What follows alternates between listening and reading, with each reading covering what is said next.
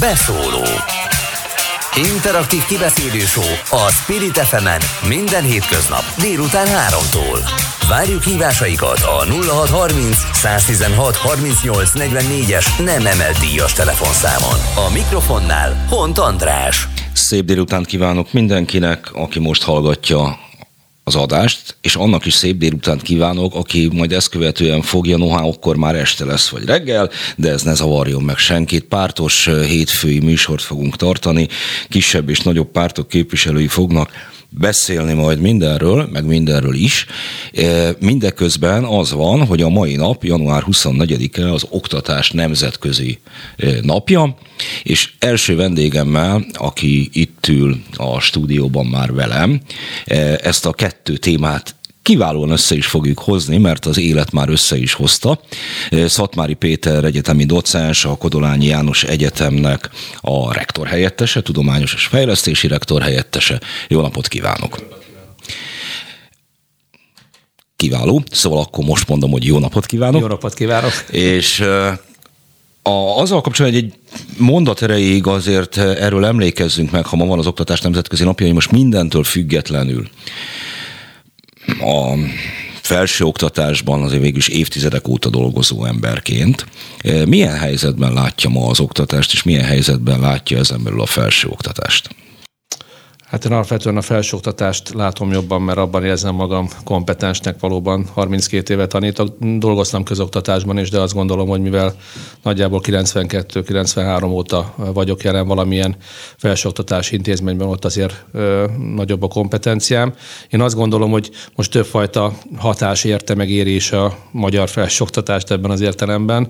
Részben szembesülnie kellett ezzel az elmúlt két évvel, ami, ami szerintem ahol hely, helytált. Összességében az a benyomás, amit a saját intézményemet, hogyha nézem, akkor egészen kiválóan állt helyt, és mm, több, mint digitálisan működött, meg több, mint online működött ebbe az elmúlt két évben.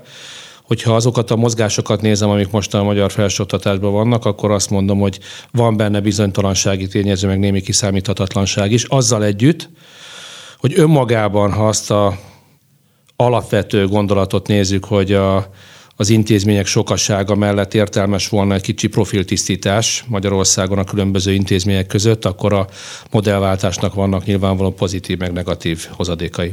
Önök egyébként jelen pillanatban jelenléti vagy online oktatást folytatnak? Mi jelenléti oktatást folytatunk, de ugye vizsgai időszak van, és most már éppen az államvizsga hét van, tehát most már itt a végén járunk a klasszikus vizsgai időszaknak, és másfél-két hét múlva kezdődik a szorgalmi időszak. Mi úgy indulunk, az a tervünk, hogy jelenlétibe leszünk, azzal együtt, hogy vannak olyan képzési formáink, ahol eleve távoktatás van, tehát fel vagyunk készülve arra, hogy bármilyen fordulatot hoz most a következő időszak, mi abból, ott helyt tudunk állni. Mindezt azért is kérdezem, mert tegnap beszéltem egy eltén oktató ismerősömmel, aki kvázi sírva hívott fel, hogy egy újságcikkből tudták azt meg, hogy a most kezdődő fél év is online fog indulni, és a tapasztalatuk az, hogy ami online indult idáig, az online is fejeződött be, és ez már az ötödik fél év lesz. Ebben a beszélgetésben szót fogunk ejteni a digitalizációról is, mint olyanról. Mégis ez, hogy Mit gondol erről, hogy egyetemek, ja igen, és azt tette hozzá, hogy minden, amit ő az oktatásról gondol, ahogy a hallgatókkal való kapcsolattartásról, eh, egy előadás sikerességéről, egy szeminárium hatékonyságáról ő gondolval hisz, az így lehetetlen, és úgy érzi, hogy teljes egészében pocsékba megy a munkája. Én nem érzem lehetetlennek, de a különböző képzési szöntek között nagy különbség van. Tehát azt gondolom, hogy eleve, ahol mondjuk levelező meg távoktatásos képzést látunk, ott ez a hibrid megoldás, hogy jelenléti és távoktatásos vagy online, ez nem okoz gondot, viszont a nappali képzésben, tehát a 18 éves, 18 és mondjuk 25 év közötti korosztály, alapvetően az alap- és mesterszakon tanul, vagy jelenleg bent van, nekik ez komoly problémákat jelentett az elmúlt két évben is, és komoly hiányosságok halmozottak fel. Mi ezt a legkülönbözőbb technikákkal pótoltuk, de most úgy gondoljuk, hogy ameddig lehet fenn szeretnénk tartani a jelenlétit, hogyha nincs más döntés ezzel kapcsolatban, mert hiszünk benne. Nyugodjon meg, nem lesz. A április harmadikáig biztos, hogy nem, utána meg már minek. De a felsőoktatás, a tudománynak a várai, templomai és az elemi logika kapcsolata, ez engem mindig lenyűgöz. Tehát önök iskolájában, egyetemén, Orosházán és Budapesten is van képzés. Melyik... Sőt, Székesfehérváron is. Székesfehérváronról indult maga a Kodolányi. De ott is van most képzésünk hogy mely, egyikben melyikben a legtöbb, hogy, hogy osztanak nagyon, meg a nagyon, nagyon különböző profilokat képviselünk mindenhol, mert egyfelől ugye vannak az alap- és mesterképzéseink, és vannak a szakirányú továbbképzéseink, ugye vannak pedagógus továbbképzéseink is. Próbáljuk mindenhol minden formát fenntartani. Ugye Budapesten van a legtöbb hallgató, nem csak a magyar hallgatóink, hanem a külföldi hallgatóink, ugye a Frangepán utcában. Az Orosház az különösen izgalmas, meg érdekes, mert Békés megye eleve egy speciális megye, és azt gondolom, hogy ott kiemelt a társadalmi mi. Mi, mitől? Azon túl, hogy viharsarok, mitől speciális megye? Hogy ott különleges a társadalmi felelősségvállalás faktor az egyetem szempontjából is. Egyrészt az, hogy eh, mi a nappali képzésben biztosítunk ösztöndíjat saját erőforrásból a hallgatóinknak, másrészt feltett szándékunk, hogy bármi áron, hogyha lehetőség van rá, ott tartsuk a fiatalokat, az értelmiségieket, hogy ne vándoroljanak el a megyéből, és maradjanak olyan innovatív szellemek és koponyák, akik segítik az ottani felzárkózást, mert nyilvánvalóan a megye összességében még igényli az ilyen típusú eh, technológiát és innovációt. Viszont ugye Székesfehérvár ugyanúgy jelen van, az a szervezeti központja az egyetemnek, és a, az új elképzelésé, mondjuk a doktori program az, az például ott lesz, ott lesz a központja. Nem felejtem ám el, hogy honnan indultam, és hogy ezt a kitérőt minek tettünk, de maradok ennél a kitérőnél. Valamit éreznek Orosházán kifejezetten a román határ közelségéből? Én azt gondolom, hogy ott egy teljesen más dinamika, meg dilemma merül fel az utóbbi időben. Tehát ha én azt mondom, és ez már kicsit nemzetpolitikai kérdés, hogy hogy az ifjú nemzedék egy jelentős része elmozdul onnan, nagyon sokan elvándorolnak. Viszont a, a másik oldalról, tehát Romániából viszonylag jelentős számban települnek át román anyanyelvű román lakosok, és az érzékelhető földet vásárolnak, ott tanulnak, ott iratják be gimnáziumba a gyerekeiket. Nagyon sok olyan város van, ahol a román nyelvű képzés lehetősége felmerült, akkor ez felvet másfajta szempontokat, ami természetesen lehet kedvező is, de kedvezőtlenül is befolyásolhatja az ottani viszonyokat.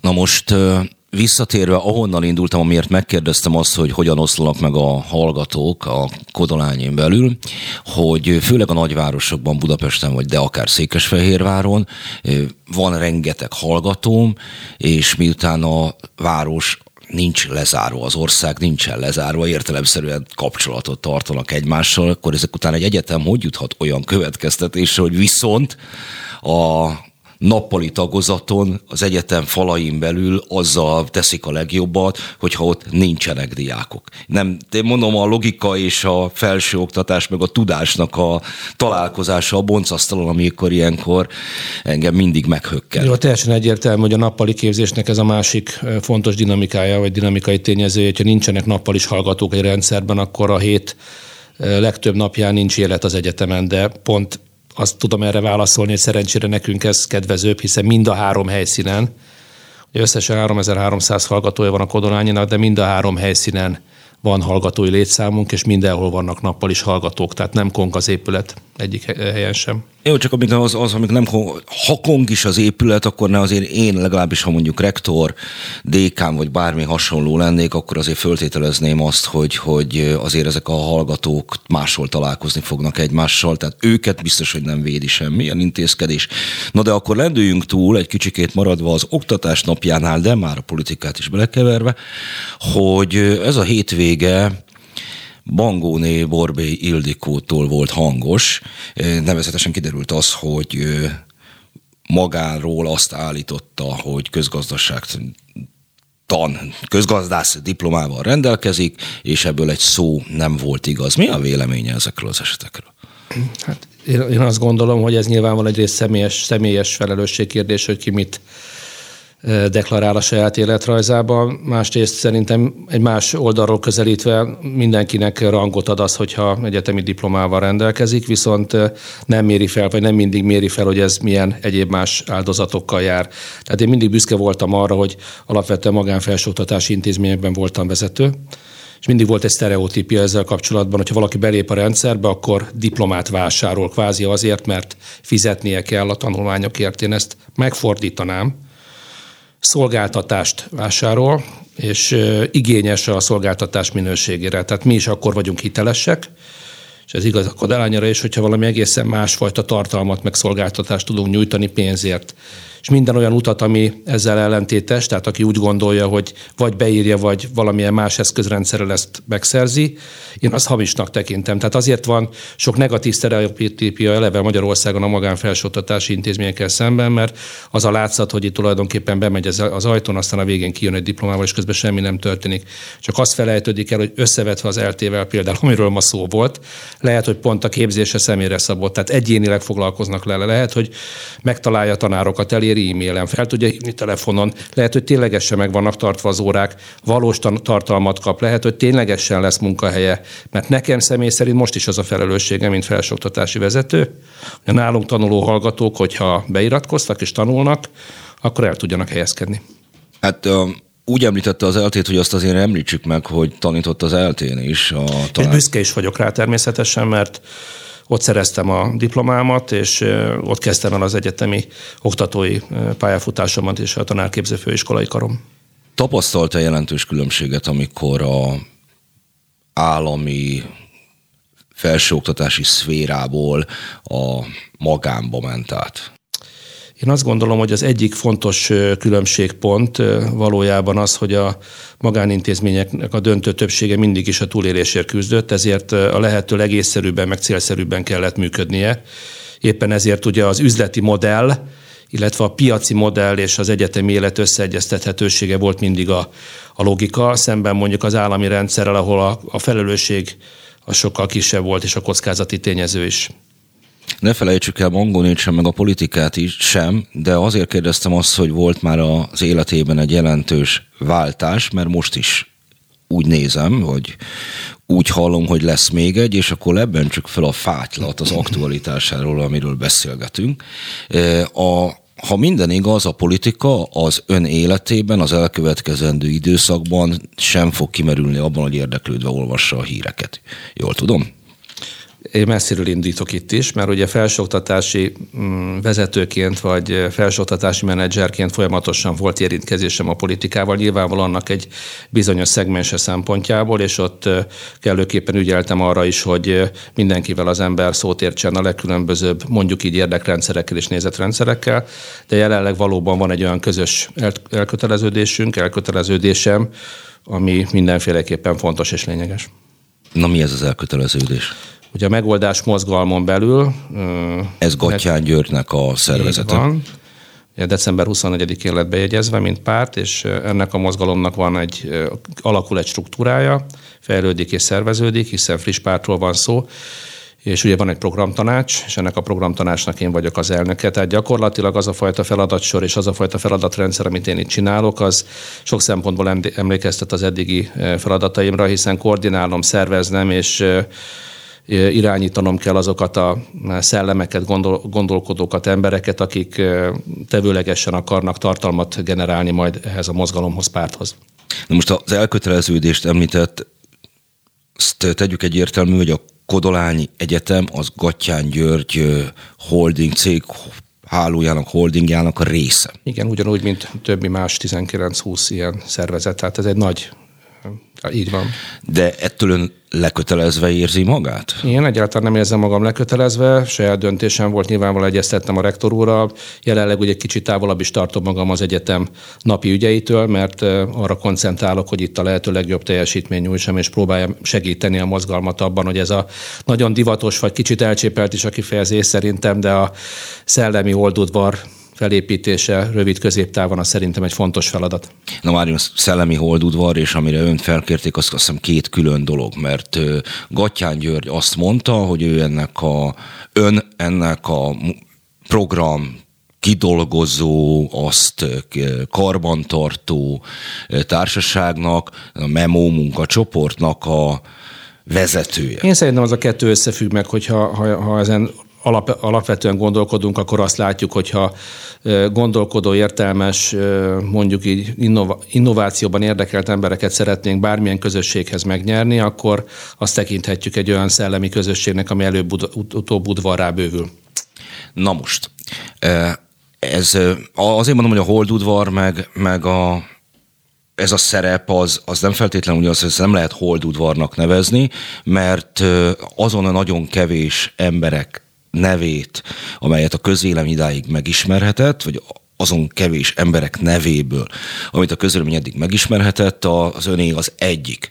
Sőt, első helyen, mint a programtanács elnöke van emlegetve. Mondhatjuk-e azt, hogy akkor ön kifele, a nyilvánosság fele Gattyán György után ebben a új pártban, a megoldás mozgalomban a második ember? Én, én az egyik szereplő vagyok, hiszen ez egy közösség, egy csapat.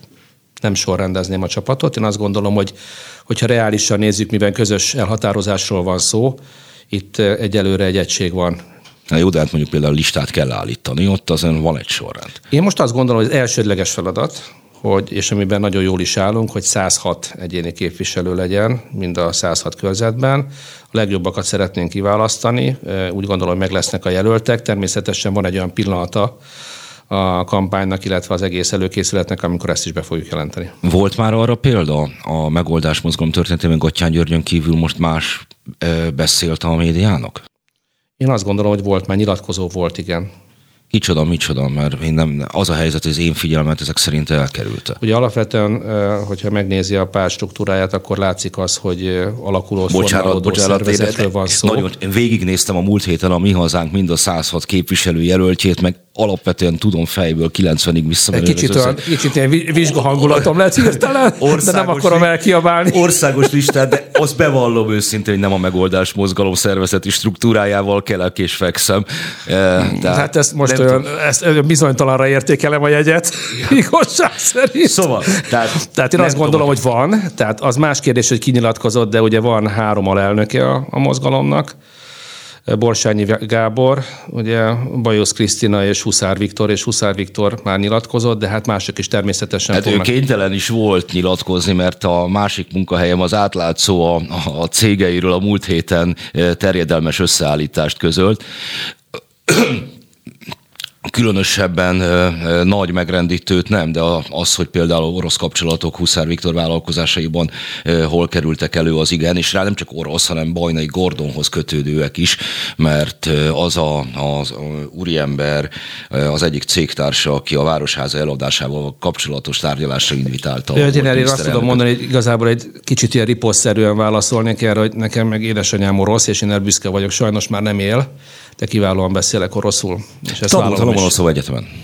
Ez így van. Ugye történelem szakot ott kezdtem el, aztán hoztam egy döntést, hogy inkább visszatérek a ELTE bölcsészkarára, és itt folytatom a tanulmányokat, de büszkén vállalom. Nem, semmi csak a média történeti pillanatot próbáltam megalapozni, hogy Gattyán György főembere először nyilatkozik a magyar sajtónak, ezt, ezt, ezt szerettem volna valahogy Hát a főember az megtisztelő, de hát én az egyik Rendben. Nagyon. Tehát Gattyán György egyik főembere először adott interjút a magyar médiának ebbéli minőségében.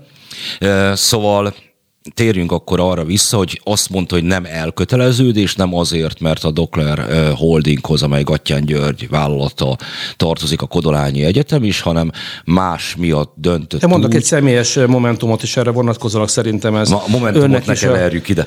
Az a az önnek és a hallgatóknak is ugye a megoldás mozgalom tere, felé tereli a figyelmet. Ugye azt is lehet tudni, hogy alapvetően a eredeti végzettségem szerint én tanár vagyok az is fogok maradni, hiszen, mint említettem, hogy a különböző bugyrokban dolgoztam a közoktatásban, a felsőoktatásban, de ilyen minőségben is beszéltünk Gattyán úrral, hiszen ő is folytatja a tanulmányait, neki is van különböző végzettsége, és ő most folytatja is a tanulmányait, és mi rengeteget találkoztunk Mármint, az őszi nemzetközi tanulmányok mesterszak, és én azt gondolom, hogy ez egy izgalmas időszak volt az ősz ebből a szempontból, mert nagyon sokat beszélgettünk, és ez a fajta beszélgetés sorozat is megerősített engem abban, hogy ebben a mozgalomban nekem feladatom van, és segítenem kell mindenféleképpen ennek a közösségnek a munkáját. Ha a megoldás mozgalom megnyeri az országgyűlési választást, hogy fogják hívni a miniszterelnököt? Hát én úgy gondolom, hogy Gatyán Györne. Tehát ő lesz a megnevezett miniszterelnök jelölt, és ön mi lesz a Gatyán kormányban? Én azt gondolom, hogy a programtanács elnöke vagyok, és büszkén vállalom ezt a feladatot. De akkor már nem lesz programtanács, hanem kormány lesz. De hát én a programtanács elnökeként nem lenne jó, mint feladat. Szerintem azért teljesen jól körülhatárolható. Alapvető struktúrák kialakításában segítem a szervezetet. Kancellária miniszter. Érdekes. Érdekes. Jó, hát akkor Gattyá György jövendőbeli kancellária miniszterével beszélgetek. Némi túlzással. Ez a kancellár nem rossz kategória, mert hogyha a 19. századi történelmet nézem, akkor több olyan karakteres politikus látok, aki, aki, aki tiszteletre méltó, meg izgalmas. Mint említettük, évtizedek óta jelen van a magyar felső oktatásban több fontos tisztséget töltött be egyetemek életében. Nem volt még arra alkalma a korábbiakban, hogy bármilyen módon kipróbálja magát a politikában. Miért most érezte el eljönni a pillanatot? Én azt gondolom, hogy van, van egy alapválasz erre, ami nagyon fontos, hogy egyrészt az ember folyamatosan keresése állapotában van, hogy egy klasszikus értelmiségi attitűdöt nézünk, akkor folyamatosan minél többet tud az ember, minél többet olvas egyre bizonytalanabb, de hogyha van egy olyan pillanat, amikor úgy érzi, hogy feladata van, vagy lehet feladata, akkor dönt úgy, hogy beleáll. És hogyha lát egy olyan keretet, amelyik mondjuk mérsékelt szabad elvű irány, nem alkalmazható és nem képezhető le egy kétpólusú rendszerben, hanem alapvetően előre tekint, és nincs feltétlenül múltja, hanem jövőt épít, akkor az mindenféleképpen szimpatikus. De ilyen pillanatot nem érzett a elmúlt évek, évtizedek során. Az esélyét máskor. nem, mert ugye folyamatos dilemma volt valószínű az emberek fejében, ez mindenkire vonatkozik, hogy mi végre is a politika, mi végre is a közélet, mi a politikus feladata, egyáltalán hogyan is miképpen lehet Magyarország sors kérdéséhez hozzányúlni. Van az a logikai út, ami, amiben nincs nagy különbség, ahogy én látom a politika szereplőiben, hogy van egy jól definiálható közpénzhalmaz, és ahhoz való hozzáférésnek a sebessége iránya a meghatározó, vagy pedig valami fajta szolgálati modell, amit én egyébként az egyetem kapcsán már említettem. Tehát hogyan lehet egy olyan struktúrát kialakítani, ahol alapvetően az egyének és közösségek, a civilek, a társadalom egészét lehet szolgálni? Jó, én Szatmári Péterrel, a Kodolányi János Egyetem rektor helyettesével beszélgetek jelen pillanatban, aki Gattyán György fémjelezte megoldás mozgalom program tanácsának az elnöke és reménybéli politikus, és ezt a beszélgetést fogjuk folytatni a pár perc ez igénybe vevő promóbluk után. Beszóló Interaktív kibeszélő a Spirit fm minden hétköznap délután 3-tól.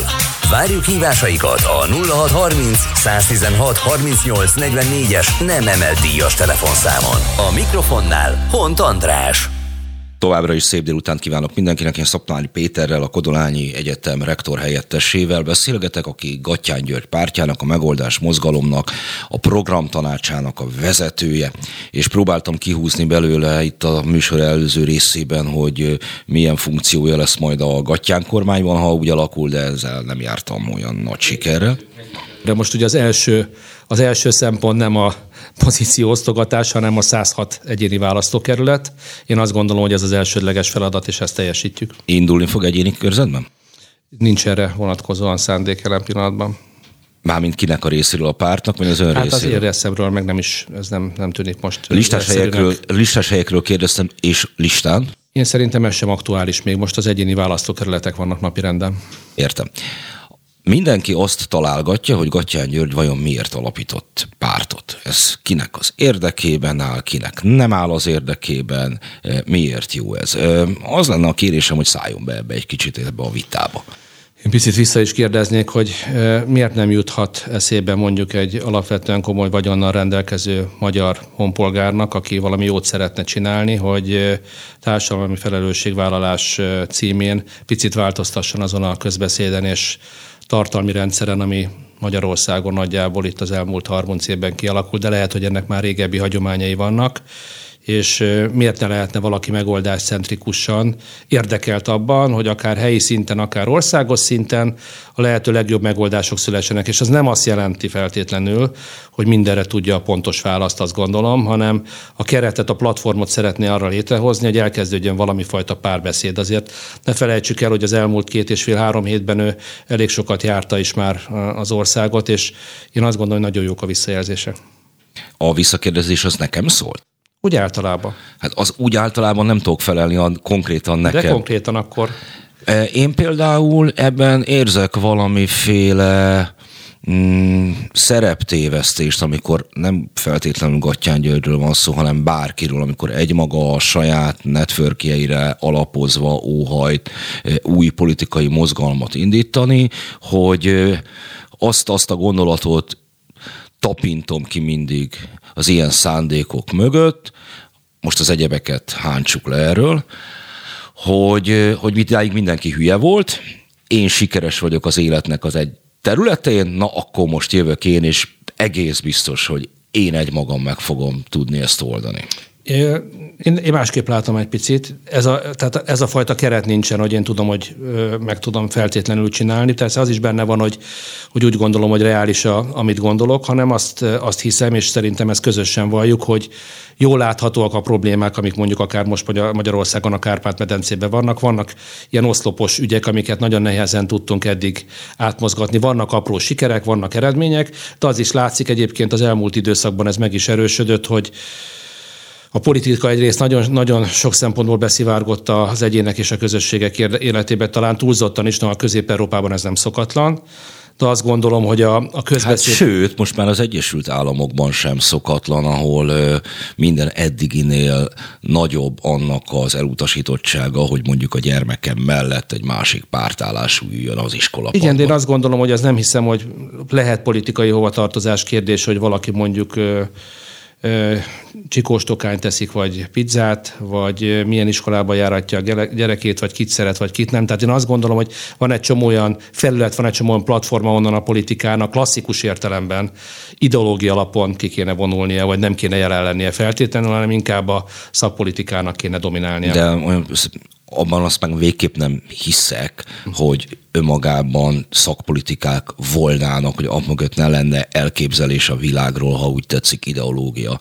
Tehát egy olyan ember, aki a munkás osztály helyzetén óhajt javítani, és ez áll a politizálásának homlokterében, annak van egy prioritási sorrendje, és ez a prioritási sorrend Ezért... más lesz, mint aki azt gondolja, hogy mondjuk a hagyományos társadalmi hierarchiák fenntartása. Én elfogadom ezt a logikát, de ezért említettem az elején azt, hogy nem az elején, pár perccel ezelőtt, hogy a mérsékelt szabad elvű attitűd, amit felfoghatunk új demokratikus attitűdnek, hiszen ennek jelentős 19. századi hagyományai is vannak. Ez kellőképpen mérték tart ahhoz, hogy elfogadjon más megoldásokat is, de keressen valami fajta középutat nem óhajtom leszölni az önpártjának vezetőjét, nem is ismerem személyesen, bizonyára egészen kiváló figura, de hogy amikor ez a mérsékelt szabadelvű másodszor hangzik el, és megjelenik előttem a mérsékelt szabadelvűség Magyarországon, Deák Ferenctől Gattyát Györgyig, akkor azért ilyen furcsa tablókép Én azt gondolom, hogy valami, valamilyen értelemben érdemes ezen gondolkoznunk, mert azért, hogyha mondjuk Deák Ferencet nézzük, ugye? Tehát, hogyha már ő, ő került el, ez is kicsit ilyen vizsgaszerű, de próbáljuk ebbe a helyzetbe bele, belecsúszni, azért tudjuk Mind azt, a kettőnknek van történelem szakos Így van, azért gondoltam, hogy ez így egészséges, hogy hogy én azt gondolom pont Deáknál volt tapintható a, a középutas konzervatív és a mérsékelt liberális keveréke alapvetően. Életmódjában, illetve gondolkodásmódjában. Ez bizonyos értelemben kortalan és független is. Tehát a célszerűség, a kompromisszumkészség, ebben az értelemben a szakszerűség is jelen volt. Jó, térjünk még egy kicsikét vissza Gattyán György személyére, ha már itt uh, csípős megjegyzést tettem előbb azért nem bennem érze, érez valami, valami obskurus dolgot. Mégiscsak egy egyetemi ember, tanított főiskolán, egyetemen volt vezető is, Gatyán György meg mégiscsak pornómilliárdos. Én azt gondolom, hogy a felnőtt tartalom, a streaming szolgáltatás, az egyetem, a techból, mondjuk a Normofa Hotel, akkor egyéb más nagyon komoly vállalkozások a világ négy pontján, és egyébként is Magyarország több pontján is azért összetettebbé teszik ezt a képet. És hogyha valaki a társadalmi felelősségvállalás jegyében például egyetemet vásárol, és úgy gondolja, hogy tudás segít, és emellett pedig úgy dönt, hogy segíteni szeretne a saját logikája, és nyilvánvalóan a közösség logikája, a mi közös csapatunk logikája szerint Magyarországon én ezt abszolút felemelődnek gondolom. Tudunk-e egyébként olyanról bárhol a világon, ahol a pornóiparból meggazdagodott ember miniszterelnöki ambíciókat dédelget? Én visszatérek ugyanarra, tehát nem egy része van a portfóliónak, és én magamra nézve is büszkének, büszkén gondolom azt, hogy a Dokler Holding tagja az egyetem, és nem csak az egyetem, és nem csak a streaming szolgáltató, hanem még egyszer mondom a TechBall, amelyik nemzetközi szövetséggel rendelkezik, és elképzelhető az, hogy a Párizsi olimpián már a paraolimpia részén már jelen lesz a TechBall, és egyébként is világszervezet. Arról világosítson fel minket, hogy az micsoda pontosan a hallgatókat leginkább. Ugye a, a TechBall kapcsán érdemes annyit elmondani, hogy eleve maga az eszköz, maga a platform az egy magyar találmány, egy különleges asztal. Szerintem a lábtenisz nagyjából a hallgatók jó részének megvan, hiszen valamilyen úton, módon ezzel vagy szembesült, vagy látott mondjuk egy pogány madonnában, vagy máshol és azt gondolom, hogy ennek az asztal variációja az jól elképzelhető, hogyha valaki ezt asztalon egy különlegesen feldített asztalon játsza, mint magyar találmány. Ebből sikerült egyrészt egy nemzetközi sportot, sportszövetséget felépíteni, több mint 160 tagországa van ennek a nemzetközi szövetségnek, és még egyszer mondom, hogy a fő cél azon túl, hogy nemzetközi szervezettel rendelkezik, hogy olimpiai sportág legyen, hiszen már Európa bajnokságot és világbajnokságot is szerveztek belőle, mind a nők, mind a férfiak számára. Ez a tegból része. Maradjunk még Gattyán Györgynél, meg hogy a Kodolányit mondta meg, hogy személyre szabva is, mármint az ön személyére szabva is a büszkeség az, ami eszébe jut, hogy a Dokler Holdinghoz tartozik. Miért szállt be Gattyán György annak idején a felsőoktatásba, most azon túl, hogy ő is kodolány is volt? Én azt gondolom, ezt a szempontot nem szabad elfelejtenünk. Mármint, hogy, hogy kodolány is hogy volt. ragaszkodik az intézményhez, és ha más nem, akkor az alumni eh, tudat, és az, hogy eh, egy fantasztikus éveket töltött ott egyetemistaként, hallgatóként az egyetemen ez meghatározta a kötődését az intézményhez, illetve az a felismerés, közös felismerés az egyetem vezetésével, hogy Magyarországon a hosszú távú működés feltétele stabil pénzügyi háttér, egy olyan intézményről beszélünk, amelyik az első magánintézmény volt Magyarországon, mert pont most 30 éves és 30 évvel ezelőtt alapították. Na jó, mondjuk igen, magánintézmény volt, de azért mégiscsak egy miniszter alapította egy polgármester jelenlétében. Ezek mind igazak, de mégis életképes tudott maradni 30 éven keresztül úgy, mint magánintézmény, úgyhogy már a, tulajdonképpen erről korábban beszéltünk, hogy azért a különböző sztereotípiák, meg a, mondjuk a állami szabályozások nem segítették a, ennek a magánintézménynek a működését sem, és a, a többiét sem, és azt gondolom, hogy ez a felismerés, hogy szükség van egy ilyen típusú kooperációra, és hogy lát ebben most a szó nemes értelmében perspektívát és fantáziát egy jelentős pénzügyi tartalékkal rendelkező cégcsoport és személy, én ezt felemelőnek gondolom. Oké, okay, én ezt... Mióta ismeri Gattyán Györgyöt? Két éve ismerem ő akkor már javában tulajdonosa volt a Kodolányinak.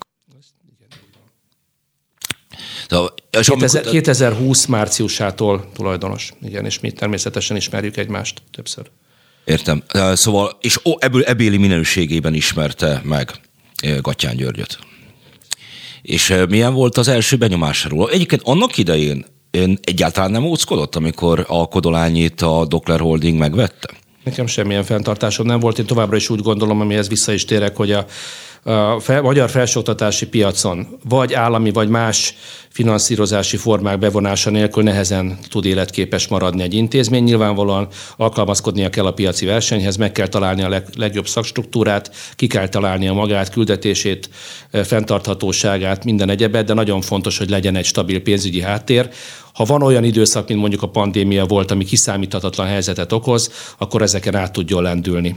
Másodszor említi a profiltisztítást, és nem akarom megnyitni a beszélgetésnek újra ezt a fonalát, mert még lenne kérdésem a politikáról, de hát magának a Kodolányinak a kínálata sem a legprofiltisztább, amit én azért valahol láttam. Az anglisztikától az üzemmérnök informatikusig eh, majdnem minden van. Én azt gondolom, hogy eh, és itt lehet jelentősége annak, amiről már korábban én említést tettem, hogy természetesen nem mindegy, hogy milyen az a struktúra, de az sem mindegy, hogy hogyan és miképpen foglalkozunk azzal a számos hallgatóval, aki belép a rendszerbe.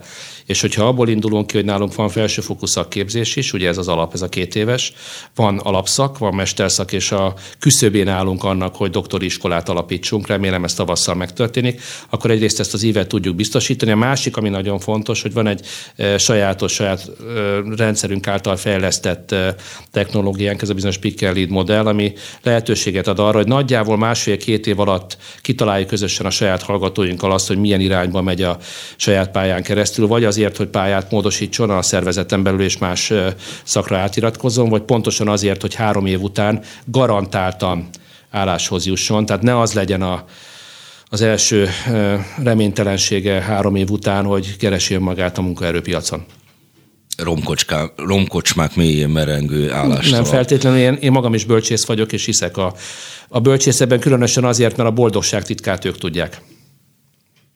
Ezt számtalan bölcsészt ismerve, bölcsész generációk sorát a szemem előtt elhaladva végignézni, itt némileg kétségbe vonom, vagy legalábbis lehet, hogy ismerik, nem, de nem, nem tudják, hogy tudják. Értem. Térjünk akkor azt, hogy többször nyomatékosan jelezte, hogy még a pozíciók osztogatásánál nem tartják, és nem teljesen biztos abban, hogy egy gatyán kormány kikből fog állni, hanem a 106 képviselői hely az, ami... Igen, most ugye az izgalmi állapotot egy kicsit, hát, hogy is olyan fenntartva, ugye alapvetően struktúrákat építünk, hogyha választási pártról beszélünk, hiszen nem olyan régen alakult, és az a legfontosabb, hogy sikeresen ezt a 106 képviselőjelöltet elindítsuk. Emellett ugye természetesen van egyfajta építkezés, ez nem titok. Ugye az építkezés arra vonatkozik, hogy ugye az én programtanácsom az egy szervezetem alatt olyan munkabizottságok alakultak, vagy alakulnak, ezeket meg is tudom nevezni. Konkrét tehát nem titok. neveket Igen, tud mondani? Van. Mármint munkabizottság neveket fogok mondani. Egyfelől mert ez, munkabizottság. Mert ugye az a megnyugtató, hogy a munkabizottság neveket mondok, tehát a digitális és szolgáltató állam, együtt a kettő, mert ugye a digitális már egyszer érintettük, és tudtam, hogy tudom, hogy vissza kell hozzátérnünk, de a legfontosabb a digitális az alap mindenhez, és nem feltétlenül minden, csak alap. A második a közbizalom és jólét, ugye well-beingnek a magyar variációja természetesen.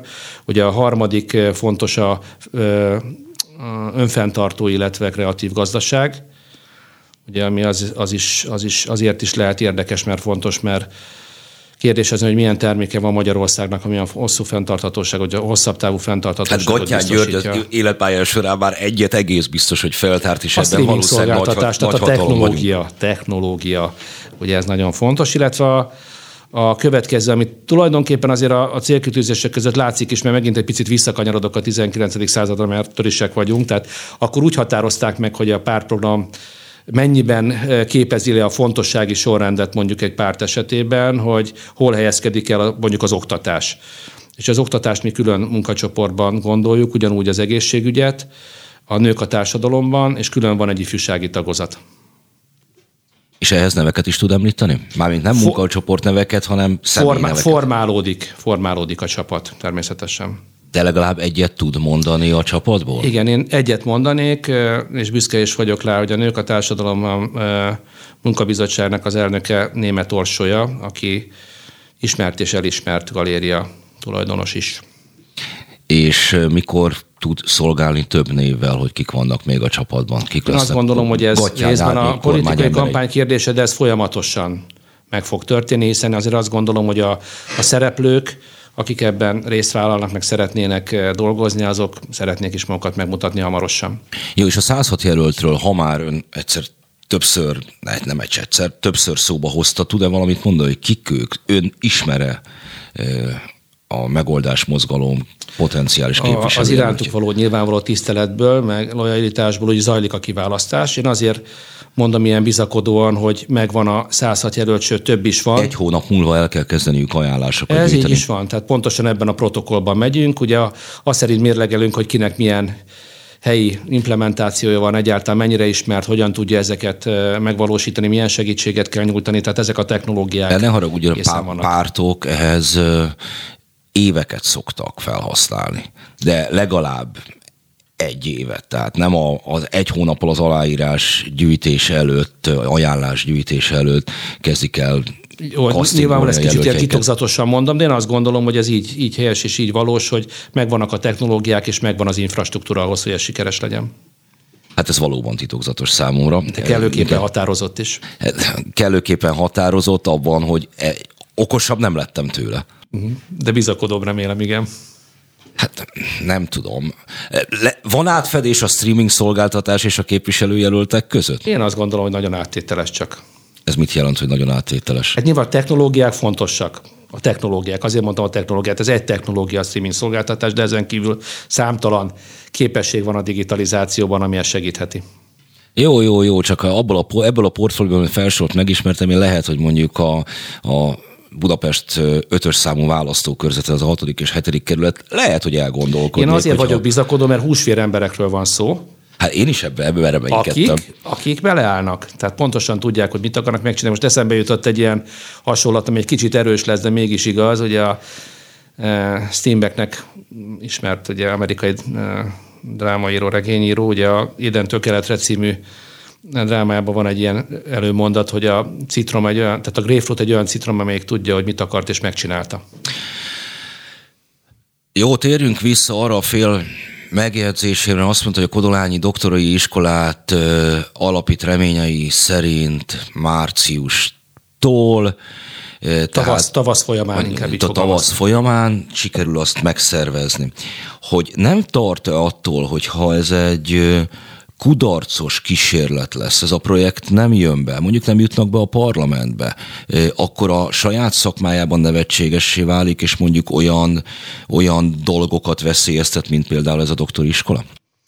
Semmiféleképpen sem. Egyrészt azért, mert a, a doktori iskola olyan készültségben van, hogy büszkén és bátran tudom mondani, hogy ezt tavasszal akreditálni fogjuk, tehát megvan hozzá a csapat, megvan a tartalom, fölállt az a, az a mm, egyetemi tanárgárda, aki ezt meg fogja tudna csinálni. És egyébként ennek többlet tartalma van, mert egy egyetem életében azért font, nem csak azért fontos a doktori iskola, hogy kifelé e, valami fajta különleges tartalmat tudjon felmutatni, hanem azért is, hogy a saját belső tartalékait újra tudja építeni. Mert hogyha valaki tanársegédként kerül be az egyetemre, nem árt, hogyha a saját doktori programján keresztül tudja a doktorit megcsinálni az egyetemen. Értem de a kérdés az arra vonatkozott, hogy, hogy nem fél a bukástól.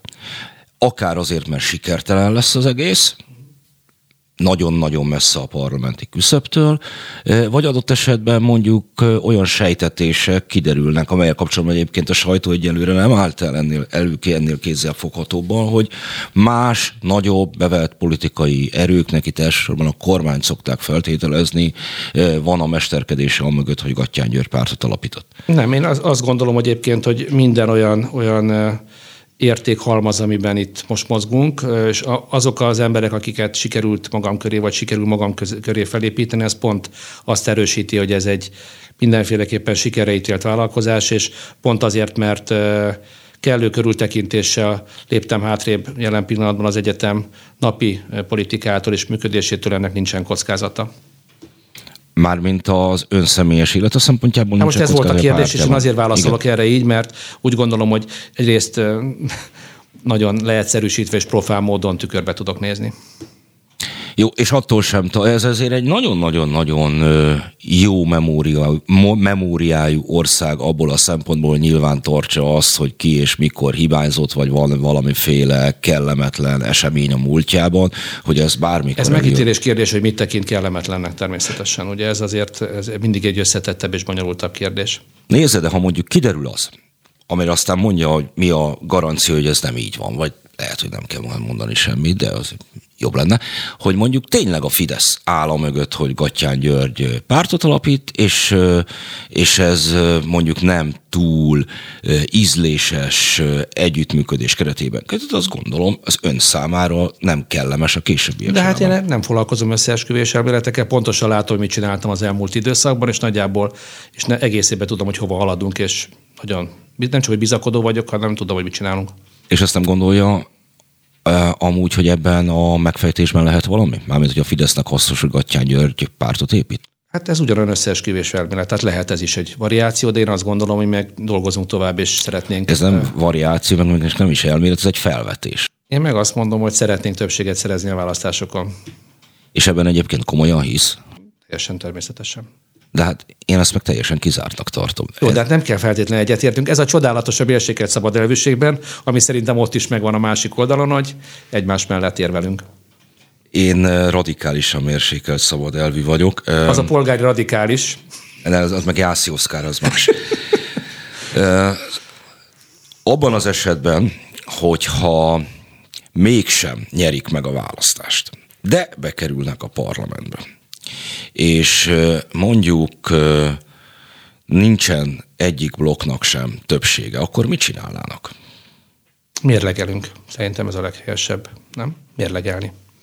És a lehető legjobb döntés. Ez nekünk a programunk szerint vannak sarokpontok, aminek a teljesítését elvárjuk. Ugye ezt az öt pontot, amit megfogalmaztunk nagyjából most már két és fél héttel ezelőtt, azok között volt néhány olyan, aminek a megtartását, betartását elvárjuk ezeknek a teljesítését mérlegeljük majd. Orbán Viktor erre azt mondja, hogy jó, rendben legyen. Sőt, még odaadja hozzá a garanciákat is, ami azt jelenti, hogy miniszteri tárcákat. Akkor azt el tudja, akkor mérlegeljük. Azt el tudja képzelni, hogy Gattyán György pártjához tartozó képviselők szavazataival választja meg az országgyűlés májusban. Erre egy merészebbet újabb... mondok, akkor nézzünk egy történelmi analógiát. Tehát mindig vannak közös ügyek. Voltak annak idején a monarchiában is közös ügyek, viszonylag jelentősek. És, a, igen, és én azt gondolom, hogy ugye mindig az a kérdés, hogy egy ilyen helyzetben mit tekintünk kulcs minisztériumoknak, honnan tudja generálni a változtatást a megoldás mozgalom, honnan tudja azokat a mondjuk értékelemeket átütni, amit mindenféleképpen szeretne. Nem mondok példákat minisztériumra, mert szerintem ezt mindenki kitalálja.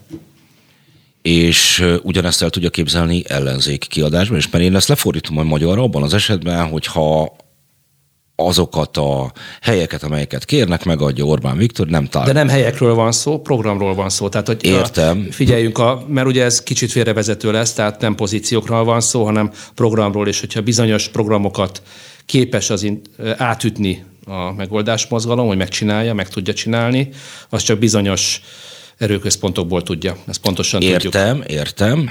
Lefordítom, ha az önöknek fontos dolgokra rábólint például Orbán Viktor, akkor hajlandóak megszavazni, ez így van, mármint miniszterelnöknek, ezt én így fordítottam le. Ugyanez hogy néz ki mondjuk Márkizai Péterrel és a hat párti Mindig a kormányzó képesség a kérdés, meg az, hogy még egyszer visszatérek ugyanarra, mert ez a legfontosabb, hogy fenn megoldható és megvalósíthatóak ezek az értékek, amit mi szeretnénk, és meg lesznek azok a hatalmi erőközpontok, ahonnan ez, ez kereszt keresztül vihető és megvalósítható.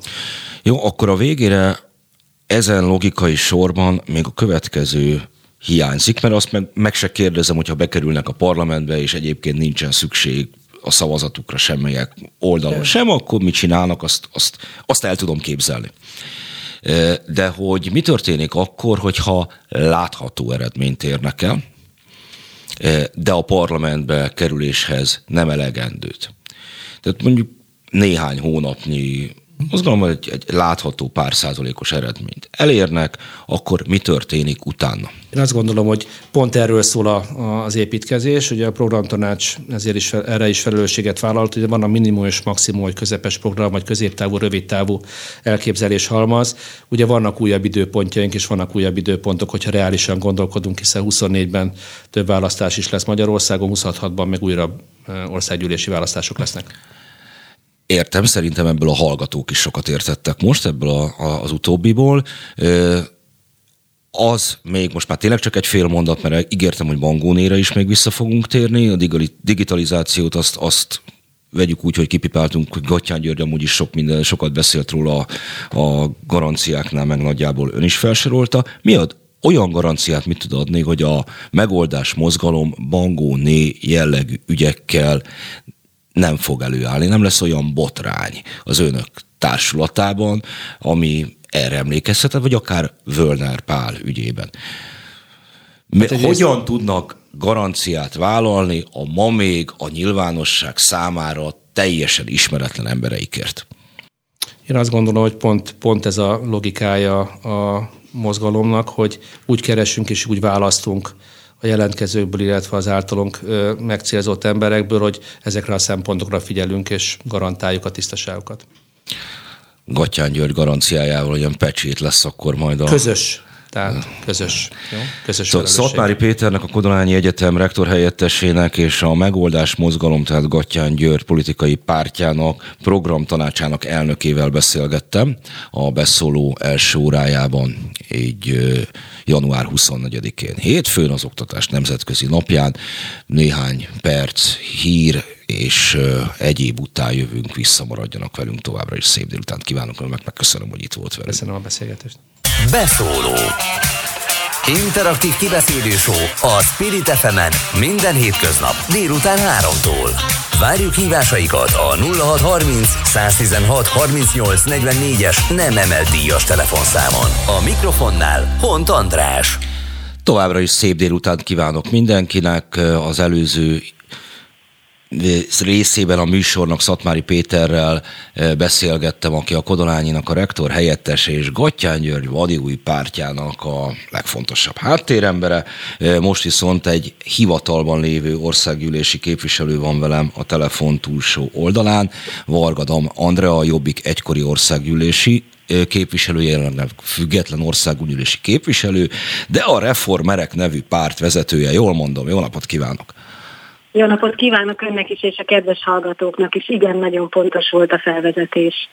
Kezdjük, a, mitán az előző részben is érintettük, alapvetően ez a mai nap az, az oktatás és a politika kapcsolata valahol, ma van az oktatás nemzetközi napja, de nem is ezért elsősorban, hanem a hétvégén e, volt egy szép, nagy, e, zaftos botrány, aminek az lett az eredmény, hogy a Magyar Szocialista Párt kizárt tagjai közül e, egy országgyűlési képviselőt, nevezetesen Bangóni Borbé Ildikót? Nem, Borgóné, Borbé. De? Ildikót? Ildikót, jó. E, hirtelen, annyi, ma már kimondtam négyszer a nevét, és akkor most hírt, három tag, a más, elmondom a kétharmadát, a kétharmadáig eljutok, mint Orbán Viktor harmadszor, és akkor ugye elbizonytalanodtam hirtelenjében. E, szóval kizárták e, Bangóné Borbé Ildikót az MSZP-ből, ugyanis diplomát hazudott magának. Ön viszont például az én közösségi oldalamon védelmébe vette. Miért? Hát először is engem mindenki úgy ismer, hogy én mindenkit védek. Tehát ügyvéd vagyok, csak az ember olyan lélekkel lehet ügyvéd, hogyha egy adott helyzetben az ügyfele, vagy akit kedvel, hibát követel, akkor megpróbálja, megpróbálja az erényeit felnagyítani, és megpróbálja összehasonlítani az elkövetett hibát vagy bűnt azzal, ami egyébként az ő tisztességes életútját jellemzi. Tehát mindenki tudta, hogy én meg fogom őt valamilyen szinten védeni. Hangsúlyozom, nem védtem abban, hogy, hogy ő valótlant írt, vagy valótlant írtak le az ő képviselői oldalára ezzel a végzettséggel, hanem, hanem felmutattam azt a politikai teljesítményt, amit egyébként, még ha sokaknak nem is tetszik, én viszont nagyon közelről látom, és én látom az éjszakában nyúló felszólalásait, és azokat az állhatatos munkákat, amit az elmúlt közel négy évben ő mellettem tőlem pár méter elvégzett. És ezért védtem meg, különösen pedig azért, mert akik őt kizárták, azok legalább ilyen hibásak, mert például az én általam vezető szervezetben biztos nem lehet olyan, akinek bármifajta végzettség úgy van egy személylapjára ráírva, hogy az nem igaz. Tehát ez a pártvezetés és a pártigazgató felelőssége. Hát azért ott nem, tart, nem tartunk, mert önnek sincsen módjában, vagy önnek sem áll módjában az, hogy egyenként az összes papírját a, a pártvezető testületei tagjainak ellenőrzi. Hatásköre hát sincsen rá. Hát csak egy diplomát kell, tehát nem sok papír, csak egy darab diplomát. Tudjuk jól egyébként, és hát pont szerkesztő úr az, aki hosszú évtizedek óta próbálja a minőséget képviselni, és megkövetelni, hogyha valaki már valami végzettséget, vagy tisztséget állít magáról, vagy magának, akkor az valós legyen. És azt gondolom, a valódi értelmiségi az ezt meg, az ezt meg is követeli. És, és most azt, azt gondolja meg, hogy egy pártban, aki már kétszer rakta országgyűlési országos listára befutó helyre a képviselőtársamat, hosszú idő óta az MSZP arca, nekem azt senki nem mondja, hogy ezt nem tudták, hogy ez valótlan. Ezt én nem hiszem el, sőt, megmondom őszintén, hogy én már tudom is, hogy mi volt ennek az alapja, csak nem jogosítottak föl, hogy én ezt elmondjam a nyilvánosság előtt. Hú, de titokzatos, valamiféle összeesküvés van a háttérben? Nem, hát az MSZP-n belüli belső harc, hát nincs miről beszélni. Tehát eh, egyébként, mikor a hír először megjelent, akkor nekem az első reakció a családom felé az volt, hogy a, ezt az MSZP szivárogtattak ki, mert ott valószínűleg valami fajta eh, csörték zajlottak, és eh, ennek ez lett a következménye. Különösen azzal, hogy Gyurcsány Ferencnek még mindig nem láttuk a szakdolgozatát, azzal, hogy mikor Kunhalmi Ágnesnek volt ilyen problémája a pártja, azonnal megvédte, Kósa Lajos 8 éven át valótlanul tartotta ugyanezen a ugyanezen az adatlapon az ő közgazdasági egyetemi végzettségét. Tehát ez, ez a jelenség nem újdonság, és mindegyik párt megvédte a saját emberét, most pedig az MSZP-nek fontosabb volt a Nagy Ádám féle vizsgák következtében a diplomák törlése, ugye, mert hogy akkor, ha náluk következménye van, a Fidesznél is legyen következménye, és feláldozza azt a képviselőt, aki egyébként iszonyú mennyiségű munkát végzett el az MSP népszerűségének növelése érdekében, nem a sajátja érdekében, és egyszer csak fogja magát Tóth Bertala meg Molnár Zsolt, aztán kirakja. Úgy egyébként, hogy ennek a két embernek a politikai teljesítménye a nullával egyenlő. Hát um, én értem, hogy ez belülről nézve a parlamentből eszeveszett politikai teljesítménynek tűnik, ha valaki még éjjel is felszólal a politika fogyasztó számára, vagy az, aki elszenvedője a politikának, önmagában ezt, ezt nem féltetlenül rögzíti a teljesítmények között. Tehát én azt gondolom, hogyha végig tekintünk Mangóni Borbé Ildikó politikai pályafutásán, akkor ennél, hogy is mondjam, sokkal kellemetlenebb emlékeket fogunk őrizni a patkányozástól kezdve az MTV-ában készített felvételig. Tehát, hogy megfordítva egy kicsikét, amiről ön beszél, már csak mint ez egykori jobbikost is kérdezem, hogy önmagában az nem a politikának már egy, egy betegség tünete volt, hogy amit pozitívként említett ön előbb, hogy Mangóné Borbé Ildikót kétszer is úgy a listára tették, hogy az biztos bejutó helyet jelentsen, hogy ez egyszerűen lejjebb vitte a magyar politika az igényeit, és ez most nem érinti azt, hogy ő mennyire rendes ember, mennyire munkabírású, hanem az, hogy bizonyos kvalitások, el kellett ahhoz érni, hogy korábban politikus legyen az ember, és egy idő után meg nem. Nem inkább erről van szó? Nagyon jó egyébként a kérdésfeltevése. Nagyon szépen köszönöm. Különös, nem, hát annak tükrében, hogy legalább alapot ad arra, hogy egy picit erről is beszéljek. Mert ugye az előbb azt mondta szerkesztő úr, hogy belül biztosan én másnak látom, mint amit a közvélemény kívülről lát egy politikusról. De ha már azt mondta, hogy belülről biztos máshogy látom, akkor azt tudnám mondani, hogy a 199 képviselőből körülbelül van 20-25, akinek a kvalitása minőségibb, a politikai tevékenysége figyelemebéltóbb, mint például Bangóni Borbe Ildikóé. Tehát a parlamentben általánosságban van rendkívül komoly mélyrepülés, és meg kell mondjam, hogy ez az, amitől én négy éve igazán szenvedek, hogy nem nagyon várhatom el, hogy nagyon komoly a társadalom életét alapjaiban megváltoztató, megrendítő témákban felkészületlenül érkeznek képviselők, halványilag gőzük nincs, hogy miről beszélnek, úgy szavaznak, hogy fogalmuk nincs az az, az, az emberekre milyen hatással van, és bizony az egész parlament ezáltal nagyon komoly szellemi és küldetésbeli deficitben van. Oké, okay, rendben, de hogy akkor ez, ez most csak előjött, és hogy én értem, hogy a szolidaritás is azt mondatja, meg úgy gondolja, hogy méltánytalan a sorstól az, hogy azok maradnak tovább, akik az ön megítélése szerint még kevesebb teljesítménnyel rendelkeznek, de hogy itt akkor vala az igazi mondás az az, hogy bangónéstől, meg MSZP-stől, meg mindenestől eh, kéne, mármint most kukába. az önpozíció. Tessék? Kukába, kukába, kukába, kukába. És Igen, ehhez a politika mit tud? így van. Az előző órában önbizalomtól duzzadó párt képviselőjével beszélgettem, tehát a Gattyán Györgynek a megoldás mozgalom programtanácsának elnöke, aki egy, biztos volt abban, hogy megnyerik a választást, kettő, ha nem, akkor abban az esetben majd eldöntik, hogy ki mellett szavaznak a parlamentben. Három pedig, hogyha ha mégse sikerülne a parlamentbe jutás, akkor természetesen folytatják tovább az építkezést, mind a hármat roppant erősen képviselte. Mit tud erről ön elmondani, hiszen szintén egy nem túl nagy és számos média felületen jelenlévő pártot vezet. Hát én ennél sokkal szerényebb vagyok, mint Gatyán György, de hát azért ezt tudja is róla mindenki, aki ismer. Nézze, nekem eszembe nem jutott volna pártot alapítani. Én azt gondolom, hogy azok a állampolgári hangok, hogy elegük van a pártpolitikából, és úgy érzik, hogy a az elmúlt 32 év kudarca alapvetően a pártmutyik és a pártérdekek uralkodása volt a polgárokon. Én ezt teljes mértékben osztom, és hogy őszinte legyek, egy kényszerpályán vagyunk, és egy kényszerpályára kerültünk. Két választási lehetőségem volt, amikor kikerültem a jobbik frakcióból és a na, pártból. Na, na, na, na, nem kikerült, nem kikerült. Ez a, szerintem azt ha valami, na, politikai karrierekről beszéltünk és emlékezetes teljesítményekről, szerintem ön bekerült a magyar politika történetbe.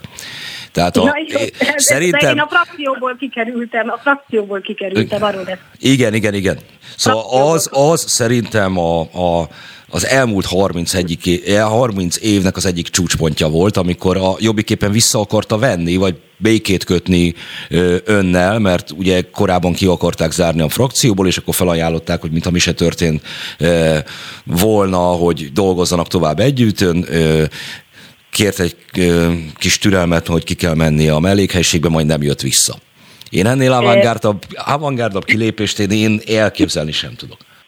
De hogyha már vele beszélget, akkor esetleg kíváncsi a valóságra. Igen. Tehát ez, amikor elmondott, ez, ez, ez egy ilyen formalitás tartalom nincsen. Tehát amikor ez a Jaka Péter nevű elnök úr kitalálta, hogy miután nem tudnak kizárni a frakcióban, mert nem hajlandók a frakciótagok ellenem szavazni, ezért visszavonta ezt a, ezt a kérdésfeltevést, és közölte velem, hogy nem meri ö, ö, szavazásra bocsátani, mert nem lenne sikeres, és nem, jobb, nem békejobbot nyújtott, nem azt mondta, hogy felejtsük el és folytatódjék minden, hanem az el, előző egy hétben az összes vágyját, amit velem szemben már megfogalmazott, azt újra elmondta, tehát hazudtak a sajtónak, és azért, hogy a társaim, a képviselő társaim ezt ne hallják, csak a vezetőség volt benne a helyiségben, kizárták a frakciótársaimat a helyiségből.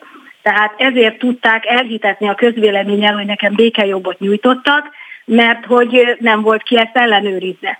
De a valóság viszont ez, és ezek után normális ember az elgondolkodik azon, hogy ebben a közösségben lehet-e maradni, ahol ilyen komolytalan emberek és ennyire meggondolatlanok azok, akik egyébként az országos politikát akarják befolyásolni, és egyébként országot szeretnének vezetni. Jó, jó, értem, de szerintem ettől még, amit én mondtam, az sem veszi el az élét. Egyébként hozzáteszem, én ezt teljesen dicsérőleg említettem.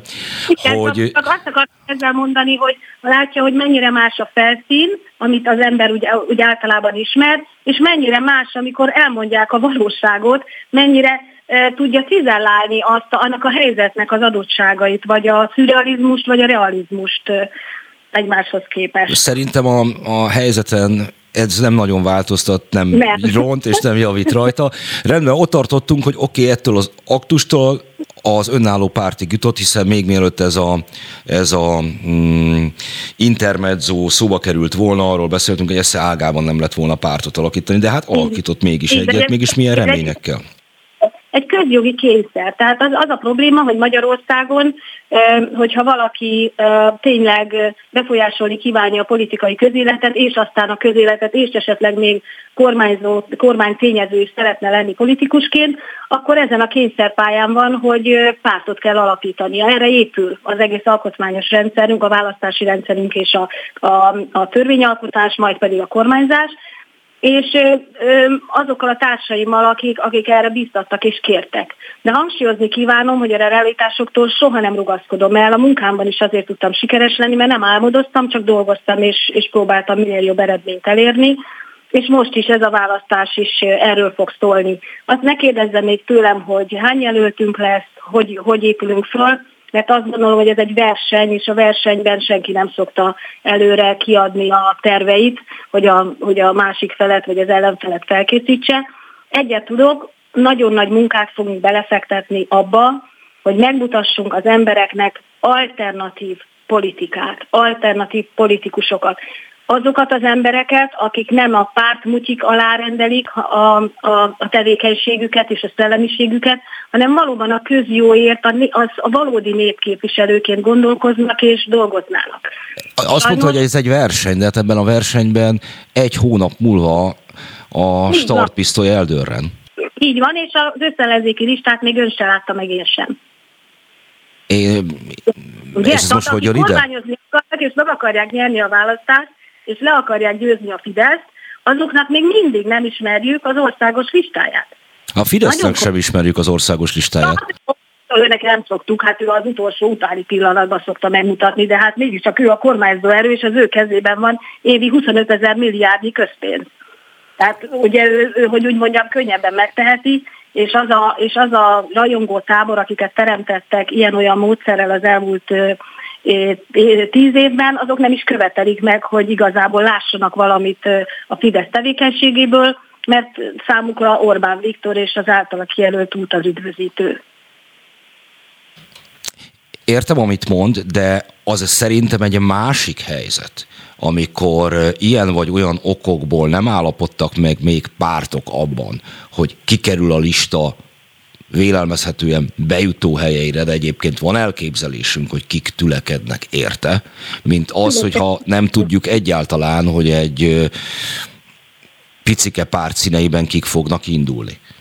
Tehát hát önöknek inkább az lenne az érdeke, hogy minél korábban nevek azok nyilvánosságra kerüljenek. Nézze, én azt gondolom, és na, talán nem vagyok, nem vagyok szerintelen, hogyha hogyha azt mondom, hogy azért ennek a pártnak a politikai munkája az én személyiségemre épül. Mint ahogy nem lenne DK Gyurcsány Ferenc nélkül, rajta kívül alig tudnának emberek felsorolni pártagokat, hogy kik, kik ők. A, a párbeszédben egy Karácsony Gergely Szabó Timán kívül a kutya nem ismeri a többieket. A kis pártok... Az egy nagyon-nagyon-nagyon-nagyon boldog helyzet. Igen, igen. A kis pártok mindegyike csak úgy tud elindulni, hogyha van egy ismertebb politikus, akinek a nem csak az arca persze, hanem a személyisége és a, és a, és a küldetése határozza meg egy kispárt életét. El tudja képzelni mindenki, hogy nálunk is pont ugyanez lesz, és mindenki egyszer valahol elindult. Most gondolja meg, nagyon sokan többet várnak az én nagyon fiatal pártomtól, közélet szempontjából és, a, és a, az ismeretek szempontjából, mint a 15-20-25 éve, 30 éve meglévő pártokét. Tehát minket hasonlítanak össze, amit lehetetlen. Mindenki valahonnan elindul, építkezik, ha szorgalmasan dolgozik, akkor egyszer csak eljut egy eredményre, én is ezt tudom önnek mondani, nekünk is ez a, az elképzelésünk, nem vágyunk irreális dolgokra, egyet tudunk mondani, ebben a választásban meg fogjuk mutatni az alternatívát. Azt az alternatívát, ami nem a párt mutyikról szól, hanem a valódi népképviseletről. És még egyet hadd mondjak önnek, azt lehet, hogy mi sejt, sejtjük, hogy az összellenzéki listán befutó helyeken kik lesznek. Csak én azt gondolom, hogy ott még akkora cirkuszok és veszekedések lesznek egymás között, hogy lehet, mire megtudjuk azt a, azt a listát és annak a befutó helyeit, lehet, hogy már ott mínusz 7-8 embert le kell venni, mint befutó, mint befutó helyet, nem az embereket, hanem a helyet már nem lehet befutónak számítani, mert mindent elkövet az összellenzék ahhoz, hogy a Fidesz könnyedén különösebb, különösebb ellenzéki bántás és karaktergyilkosság nélkül megnyeri a választást. Számomra egyébként ma ez a legfájóbb. Nem lett volna ezt egyszerűbb, ezt a folyamatot összekapaszkodva másokkal csinálni? Ott van szintén a Jobbikból kivált Bencsik János, szintén mikropártja, vagy akár Márkizai Péter egy időben szervező önálló mozgalma, és így tovább. Tehát nem, nem... De, de drága András, hát azért egy dolgot hadd mondjak, hát azért maga se venne feleségül valakit, csak úgy akárkit. Tehát ha maga és a feleségül vesz valakit, egy családot alapít vele, akkor az megnézi, hogy kicsoda, és együtt lehet-e működni vele. Nem uralkodó típus. Hát, arra vagyok nem, kíváncsi, nem, hogy mi az, amiért nem lehetett mondjuk a felsoroltakkal együttműködni. Azért, mert, mert nem tudunk egy nyelven beszélni, mert nem gondolkodunk egyformán. Én a munkahíve vagyok. Tehát én, én azt gondolom, hogy nagyon sokat kell dolgozni ahhoz, hogy az ember meg tudja nyerni a polgárok bizalmát. Hiszen ez egy bizalomról szól, bizalom kialakításáról szól. Nagyon sok ember persze bízik önmagában egy pártnévben. Én ezen már régen túl vagyok, mert szerintem nem az határozza meg, hogy a politika jó irányba megy. De nagy része az embereknek még így van. A másik része szeretne emberekben, arcokban bízni, olyanokban, akik ha azt mondják, hogy á, az holnap is á lesz. Én csak olyan emberekkel tudok együtt dolgozni, nem csak a politikában, a, a, a, az ügyvédi munkámban is így volt mindig, akivel tudom, hogy valamiben megállapodunk, azt végigcsináljuk, ha fene-fené teszik is, és nem fog elmenni más útra, nem keresztezi az én utamat, nem, nem gyengítjük egymást. Akiket felsorolt, azokkal nem lehet ilyen eredményes, eredményes utat nem lehet bejárni, mert nem alkalmasak. Én azt azért, ha munkáról beszélünk, én sok mindent lehet mondani Márkizai Péterről, én is szoktam mondani sok mindenfélét, ami nagyobb baj, hogy ő is szokott róla mostanság mondani sok mindenfélét, ami a miniszterelnök jelöltnek azt hiszem nem lenne dolga, de hogy ne lenne nagy munkabírású, azt, azt én, én nem állítanám, sőt, ennek az ellenkezőjét állítom nagyon határozottan, hihetetlen munkabírása van. Igen, igen, és megállapodik valakivel valamiben, és nem azt csinálja. És Azt... a közösség pedig arra számít, De hogy akkor majd... önök megállapodtak már vala, valaha Márkizai Péterrel? Nem, szó sincs róla, csak hát ugye az én munkatársaim azokkal, akikkel mai napig is együtt dolgozom, azért a 2018. februári önkormányzati vagy ö, ö, polgármester választás után az önkormányzat beindításakor segítettek neki, és elég jól megismerték a vonatkozásban, hogy mennyire kiszámítható és mennyivel lehet vele gördülékenyen dolgozni. Én nem kockáztathatom meg azt, hogy másoknak a folyamatosan változó álláspontja gyengítse azt az utat, amit az ember jár. És tényleg hangsúlyozottan nem akarok megsérteni senkit, de az elmúlt hetek arról szóltak, hogy már megkérték, hogy Márkizaj Péter, ha lehet, ne nyilatkozzon meg, mert minden héten rontja az összellenzék esélyét. Ez nem azért van, mert annyira hisztérikusak az emberek, vagy annyira túlzó igényeket támasztanak vele szemben, hanem a józanét az diktálná, hogy csak úgy szólalok meg miniszterelnök jelöltként, hogy az valóban széles társadalmi rétegek számára kedvező legyen. Nem minősítek társadalmi csoportokat. Nem zsidózok, nem cigányozok, nem alázok meg, nem ö, nézem le a szegényeket, nem, nem taposok bele sem egyének, sem társadalmi csoportok életébe. Egy miniszterelnöknek az egész nemzetet kell képviselnie, teljesen mindegy, hogy milyen kvalitású, hajlamú, kedvű, hivatású, iskolai végzettségű emberekről van szó.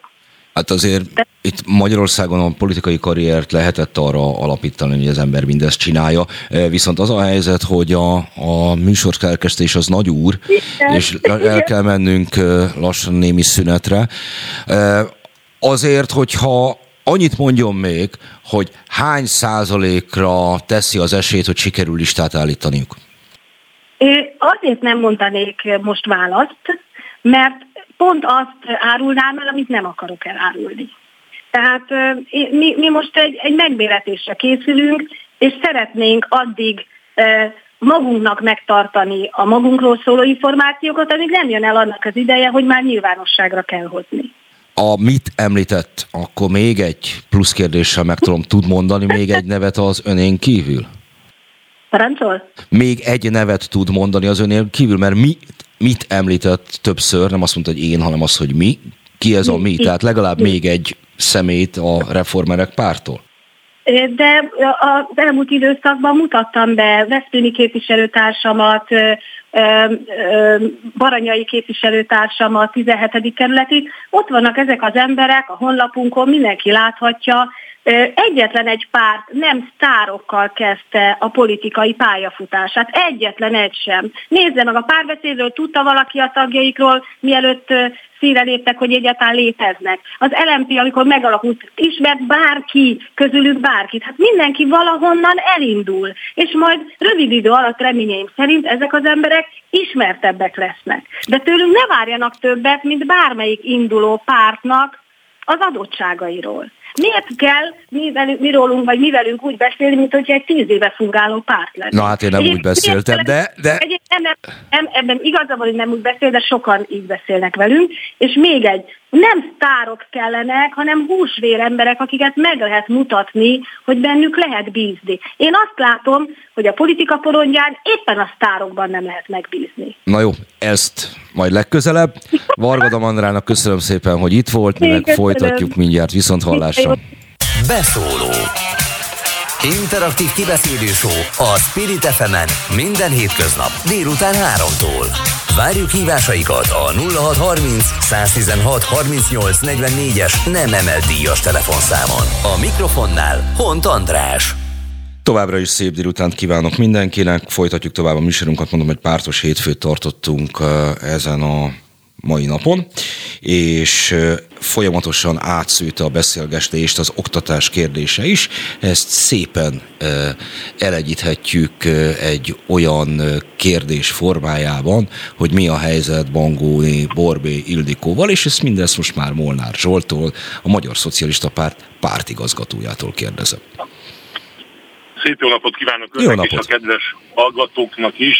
Engedje meg szerkesztő hogy egy nagyon kicsit tágítsam a kérdést, hiszen az elején úgy hangzott el a fölvezetés, hogy az oktatás helyzetével, és kétségtelenül a hétvége talán egyik vezető híre lehetett a képviselőasszonynak a, az esete, de hát azért ugye ne felejtsük el, hogy az elmúlt hetek egy kicsit tágabb kontextusból indultak ki, mint hogyha néhány egyetemen akár kormánypárthoz köthető politikusokkal kapcsolatosan is fölmerült, hogy nem teljesen fair körülmények között zajlottak a vizsgák, és ennek kapcsán, vagy ennek egy utóhulláma, vagy ha rosszabb hiszemű lennék, azt mondanám, hogy erre adott válaszként e, került elő Bangóné Borbé Ildikó esete, és nem megkerülve természetesen a kérdést, csak azt kértem, hogy engedje meg, hogy egy kicsit tágabb horizonton mondjam el, hogy ez nem, nem az egyetlen ilyen típusú eset itt az elmúlt napokban, hetekben, ami természetesen legkevésbé sem menti az adott helyzetet, ezért a szocialista párt úgy is döntött, hogy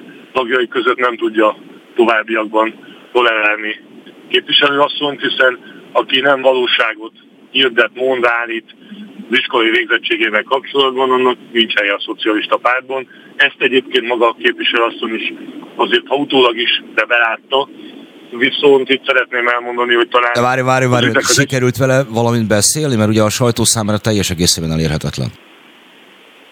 Annyi információ adott el hozzánk, hogy az elnökség ülés kezdete előtt ő egy nyilatkozatot küldött, amiben a listáról való lemondását és a kilépését jelentette be. Ennyi történt, én ennél többet nem tudok, de ez megtörtént. Nyilvánvalóan a következő lépés az lett volna, hogy a szocialista párt fegyelmi eljárás keretében vélelmeztetően, hiszen én ítélő nem vagyok, de hát a politikai logika mentén nincs helye közöttünk olyan, aki, aki valótlan állított, és hát ennek tulajdonképpen egy bizonyos fokú beismerése volt az ő kilépése és a listára való lemondása. A mandátumával kapcsolatosan még az én tudomásom szerint nem nyilatkozott. Most itt az nem erről szeretnék majd beszélni önnél, mert szerintem ennél van fontosabb kérdés, amit az ellenzéket érinti, és pártigazgatókkal alapvetően ebben illetékes inkább. Viszont a, ennek a műsornak a második részének az első részében Vargadam Andreával beszélgettem, akinek önnek ellenzéki képviselőtársa, aki Bangóné ügye mögött szocialista belharcot sejtetett, míg ön meg Expressis Service azt mondta, hogy ez válasz volt Nagy Ádám Rogán Antal kabinetfőnökének ö, ügyére. Azt, Azzal kezdeném. Igen, figyelek. Hogy abba, biztos vagyok, hogy hogy nem szocialista belharcról van szó. Azt, hogy ez most arra volt válasz, én azt logikusnak tartanám, hogy az időbeli egybeesés miatt fölmerül a kérdés, hogy, hogy uh, itt egy kormánypártokhoz kötődő vezető politikusnak a személyes munkatársa kapcsán előáll egy helyzet, majd egy héttel később előjön az a történet. Nem állítom, de logikus felvetésnek tartom, hogy, hogy ez is lehetséges.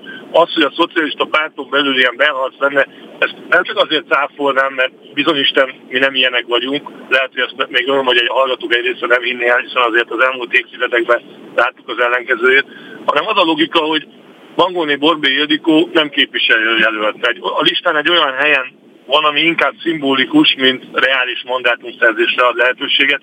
Tehát nem tagja az országos elnökségnek, tehát nála egy ilyen politikai harcról beszélni nem tűnik logikusnak, ezért ezt kategórikusan és tiszteltel cáfolnám, hogy a másik felvetés igaz, azt a hallgatókra bízom, de az időbeli egybeesés az, az nagyon furcsa, tehát, tehát az egyik megfejtés ez is lehet, de talán a legfontosabb, hogy egy baloldali politikusnak, vagy egy politikusnak nem kell diplomával rendelkezni. A kétkezi munkások között is nagyon-nagyon sikeres közéleti emberek vannak, skandináv példát fel lehetne hozni. De igazat viszont kell mondani. Tehát akinek hat elemie van, vagy nyolc általánosa, vagy érettségije, annak az legyen. Akinek egyetemi diplomája van, annak ne főiskolai, hanem egyetemi legyen. Akinek viszont főiskolai van, annak meg ne egyetemit mondjon. Ezért én az igazmondást és a választóknak a megtisztelését tartom abban, ha valaki őszinte azt is mondanám, hogy ez egy alapminimum. Aki ennek nem képes eleget tenni, azt egyébként fájdalommal, hiszen én Ildikót egy nagyon értékes embernek ismertem meg, nagyon kedvelem, és talán az emberi része nem változik, de politikai értelemben ez vállalhatatlan, és én azt gondolom, hogy egy erkölcsi példát mutatunk, mert ha ilyen helyzet előáll, akkor azt gondolom, hogy egy másik párt sem tud más tenni, mint ilyen következtetést levonni. Amit említett, hogy egy baloldali általában politikusnak, John Majornak sem volt semmiféle felsőfokú végzettsége, közép sem nagyon, és ő konzervatív volt, és így volt Nagy-Britannia miniszterelnöke, de igen, egy baloldali politikus esetében aztán pláne nem várja senkitől a diplomát, és Bangóné, Borbé, Ildikót azt hiszem senki nem gazdaságpolitikusként tartotta nyilván, ezért kicsikét érthetetlen az, hogy erre mi szükség, de mintha az ellenzéknél nem az lenne, nem ez lenne az egyetlen egy olyan ügy, amikor belemegy valami olyasmibe, ami semmi szükség nincsen. Ezzel a meredek átvezetéssel szerintem meg is érkeztünk a népszavazási kezdeményezéshez és az aláírásgyűjtéshez. Hogyan értékeli először is azt, hogy december 15-é től kezdődően több mint egy hónap alatt sikerült 235 ezer aláírást összegyűjteni a, a hat ellenzéki pártnak, és kérem ne azt válaszolja, hogy a 235 ezer az 470 ezer. Nem, nem is tenném ezt. Én azt gondolom, hogy amit vállaltunk, azt megtettük. Nyilván lehetett volna még sikeresebb, ám ne felejtsük el, hogy messze a törvényi határidő előtt hónapokkal jóval a szükséges aláírásnak a, hát mondjuk azt, hogy 35 ezerrel több gyűlt össze, de természetesen jobban örültem volna, ez 10 nap alatt vagy két hét alatt történik meg, talán, talán az, amit jobban kell figyelnie majd a ellenzéki politikusoknak, az a naptár és a, a, az emberek szokásai, mondhatnám népszokásnak is azt, hogy adventi karácsonyi készülődésben, új év, új év napjai környékén talán egy kevésbé fogékonyak a közéleti kérdésekre, különösen amikor az emberek tudják, hogy egy fél éves előválasztás és egy, és egy hosszú kampány előtt állunk, hiszen lényegében a kampány megkezdődött nem a legszerencsésebb időpont választás volt ez, nem mintha a kúria döntését bármilyen módon befolyásolni lehetett volna. Ambiciózus vállalás volt, de én négyesre értékelem egy ötös nem tízes skálán. Ötöst akkor adtam volna, ha tíz nap két hét alatt zajlik, de, de azt kell, hogy mondjam, hogy egy bő hónap alatt ez, ez megtörtént, ezért, ezért azt mondom, hogy alapvetően rendben volt, de a vállalásokat talán máskor jobban kell még precízebben kell az adott helyzethez igazítani. Az ellenzéknek a naptárt ajánlotta előbb a figyelmébe, de hogy nem csupán naptár kérdésekről van szó, vagy nem feltétlenül azokról van szó, az azt mutatja az is, hogy a, a téma amivel kapcsolatban a népszavazás kezdeményezték időközben kikopott a közbeszédből. Ez szerencsésnek tartja a Fután Egyetemmel való kampányolást az áprilisi választás előtt kettő és fél hónappal? Ez jó. Erre mondtam azt, hogy nem, szerintem az ellenzék esetében ez egy ki, mintha ki nem kényszerített hibák lennének. Azért azt ne felejtsük el, hogy, hogy valamikor július hónapot írtuk, ha jól emlékszem, nem akarok tévedni, amikor hát valamikor nyáron, igen.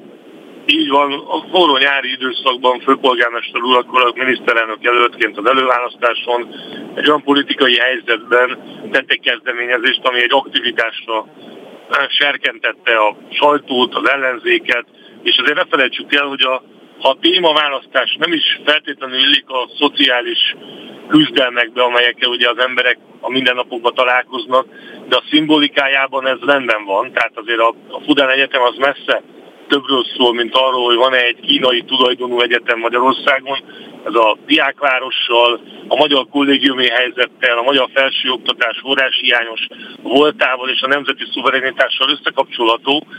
Azt, hogy ezt a fózdi piacon ahol egyébként magam többször jártam, és nagyszerű emberekkel találkoztam, hogy mennyire tartozott a prioritások közé, ez, ez vitatható természetesen, de sose felejtsük el, hogy nem egy elemről beszélünk, ez az ellenzéki kampány egyik eleme, amely időzését, időzítését tekintve alapvetően más időpontra volt kalibrálva, de de részét képezi az országos kampányunknak, és hibának nem tartom, még akkor is, hogyha a prioritás most azt hiszem sokkal inkább szociális és gazdasági kérdéseken van, és nem ezeken a szimbolikusokon, de ezek egymást erősítő és nem kizáró helyzetek. Hát kivéve, hogyha nem kudarcba gyalogol bele az ember. Említette azt, hogy az még az előválasztási időszakban ö, bedobott ötlet volt, egy akkor még miniszterelnök jelölt részéről.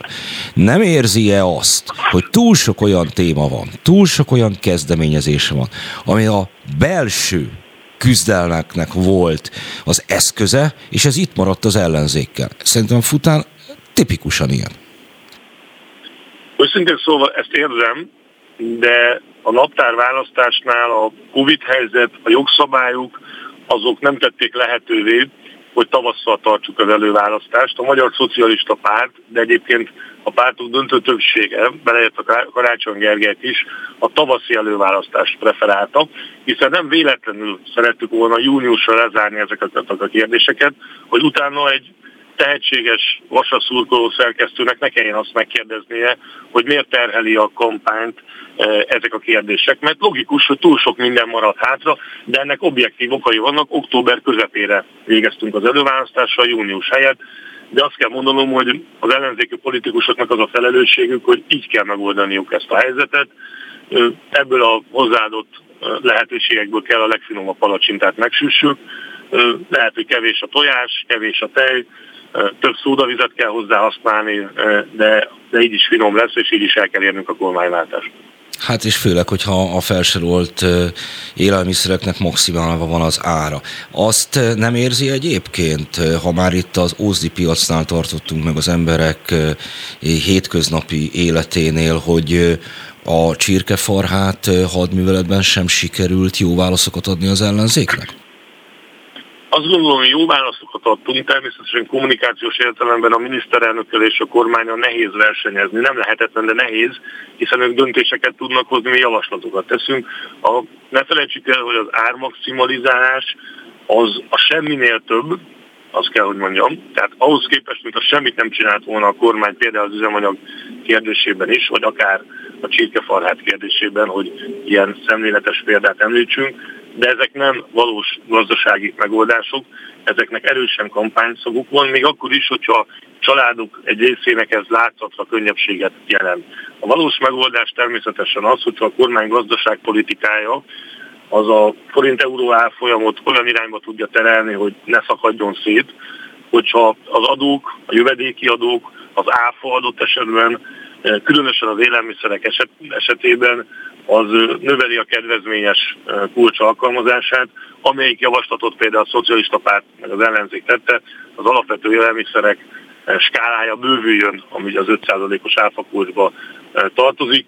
Azért az bölcsebb megoldás, mint a hatósági ármegállapítás. Noha azt kell, hogy mondjam, hogy a Fidesz legrosszabb száz intézkedésében nincsen benne ez, tehát ez azt kell, hogy mondjam, hogy még látszott intézkedésként is a semminél több, de közgazdászok és ehhez a témához értő szociális szakértők szerint ez valójában eh, nem oldja meg a családok helyzetét.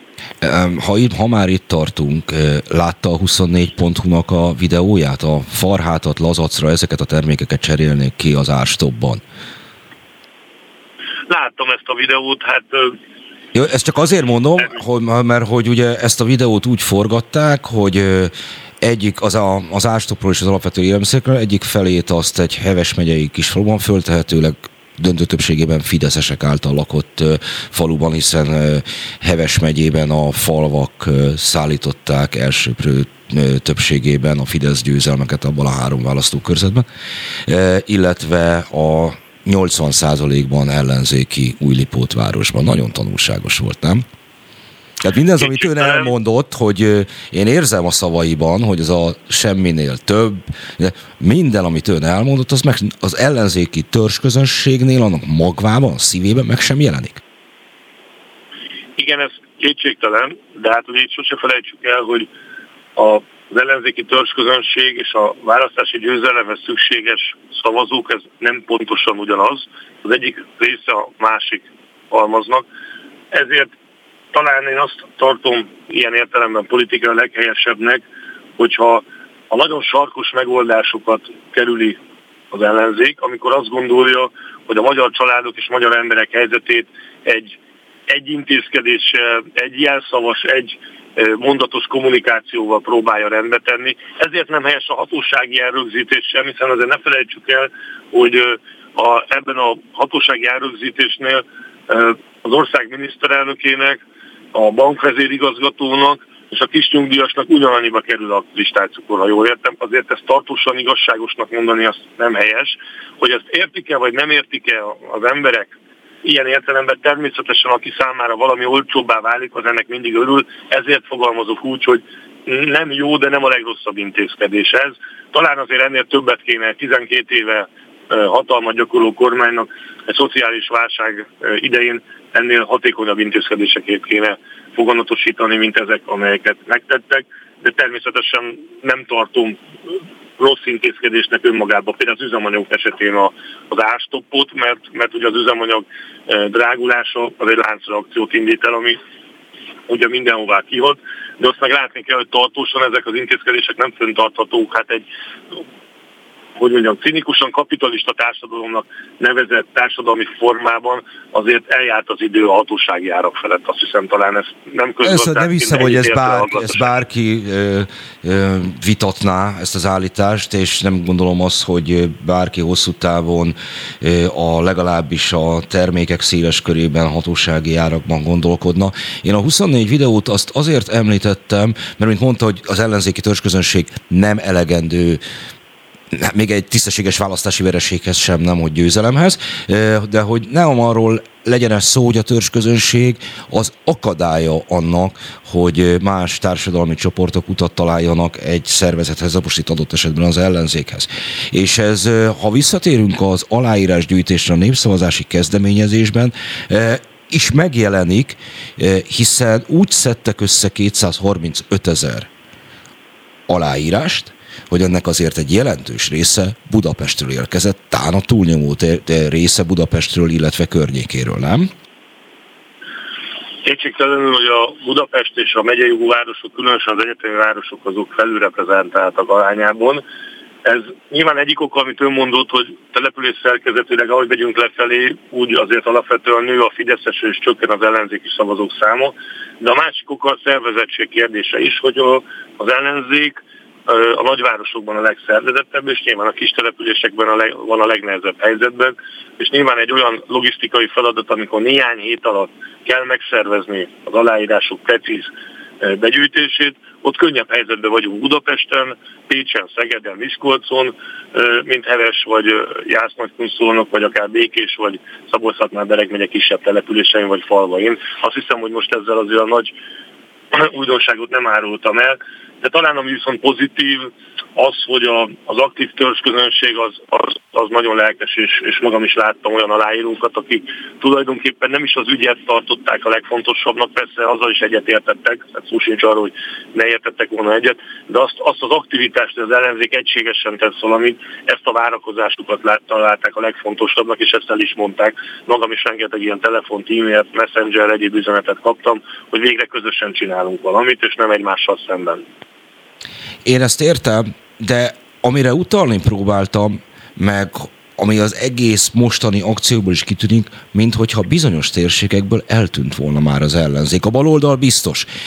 Összeszámoltam most emiatt az ügy miatt az önök önkormányzati képviselőit, már mint a hat ellenzéki párthoz kötődő városi önkormányzati képviselőket, és csak azokat, amelyek vagy formálisan pártámogatásra jutottak be, vagy olyan e, ernyő szervezetek támogatásával, amelyeknek létrehozásában formálisan részt vett e, a hat illetve Márkizai Péter mozgalmával együtt a hét ellenzéki pártpolitikai erő.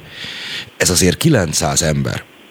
900 kvázi főállási politikusnak, vagy félállásúnak, vagy kisebb településről van szó, egy választási kampányban aktivizálnia kéne magát ennél jobban, ha már az állami pénzt, amit megkap, az ellenzéki szavazóknak köszönheti.